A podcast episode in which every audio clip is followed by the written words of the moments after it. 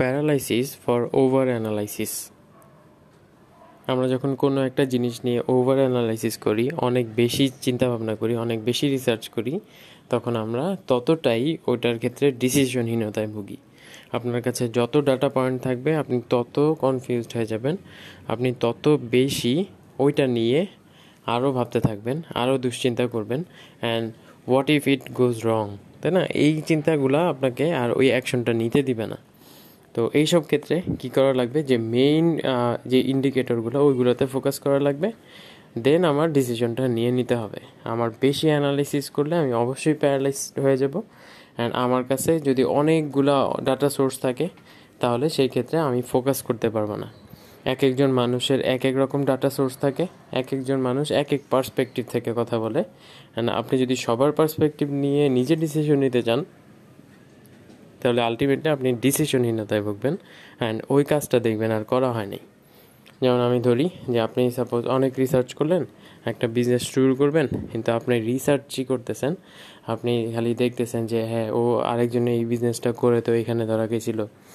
তার মানে কি আমি এই বিজনেসটা করব না বা করলেও কীভাবে করব, কার কাছে কি করব হ্যাঁ? আবার আরেকজন এসে বলতেছে যে এইসব বিজনেস করে লাভ নেই, কারণ সে ফেল করছিল, তাই না? আবার আরেকজন দেখতেছেন যে মোটামুটি ভালোই ইনকাম করতেছে, আবার করতেও ইচ্ছা করতেছে আপনার। তাই না? এই জিনিসগুলো নিয়ে যখন আপনি বেশি ঘাটবেন, তখন কিন্তু আর আপনার আলটিমেটলি শুরু করা হবে না। দেখা যাবে আপনি আরও কয়েকদিন পর বা কয়েক মাস পর আবার অন্য আরেকটা বিজনেস নিয়ে অ্যানালাইসিস করতেছেন। তো যখনই আমরা বেশি অ্যানালাইসিস করি, তখন আর ওই অ্যাকশনটা নেওয়া হয় না। অ্যান্ড মেইন চেঞ্জ মেকার হলো এই অ্যাকশনটা নেওয়া। আপনি যতক্ষণ পর্যন্ত অ্যাকশন না নিতেছেন, আপনার নলেজ আপনার লার্নিং সেটার কোনো ইউজ নাই। আপনি কোনো কিছু এক্সপিরিয়েন্স করতে পারতেছেন না। হ্যাঁ তো এইসব ক্ষেত্রে মেইনলি আপনি যখন শুরু করতেছেন আপনি যখন শুরু করে ফেলছেন, তখন করতে করতে শেখা।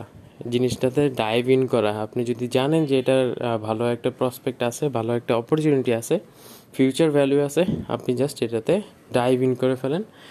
চ্যালেঞ্জেস তো আসবেই। অ্যান্ড এই চ্যালেঞ্জেসগুলো নিয়ে যদি ওভার অ্যানালাইসিস করেন, তাহলে প্যারালাইসিস হয়ে যাওয়াটা স্বাভাবিক। তো এই জিনিসগুলোতে ফোকাস করা দরকার। অ্যান্ড এইসব যদি আমরা নিজেদের ক্ষেত্রেই চিন্তা করি, আমাদের এমন অনেকগুলা আইডিয়া ছিল, অনেকগুলা প্ল্যান ছিল, যেগুলো আমাদের আলটিমেটলি এক্সিকিউটই করা হয়নি, শুরুই করা হয়নি। কারণ আমরা ভাবতেছিলাম যে এটা করলে যদি ফেল হয়ে যায়, তাহলে আমার কি হবে? তাই না? ফেল হইতেই পারে কাজগুলা কিন্তু শুরু করে দেওয়াটা যেটা ম্যাটার করে।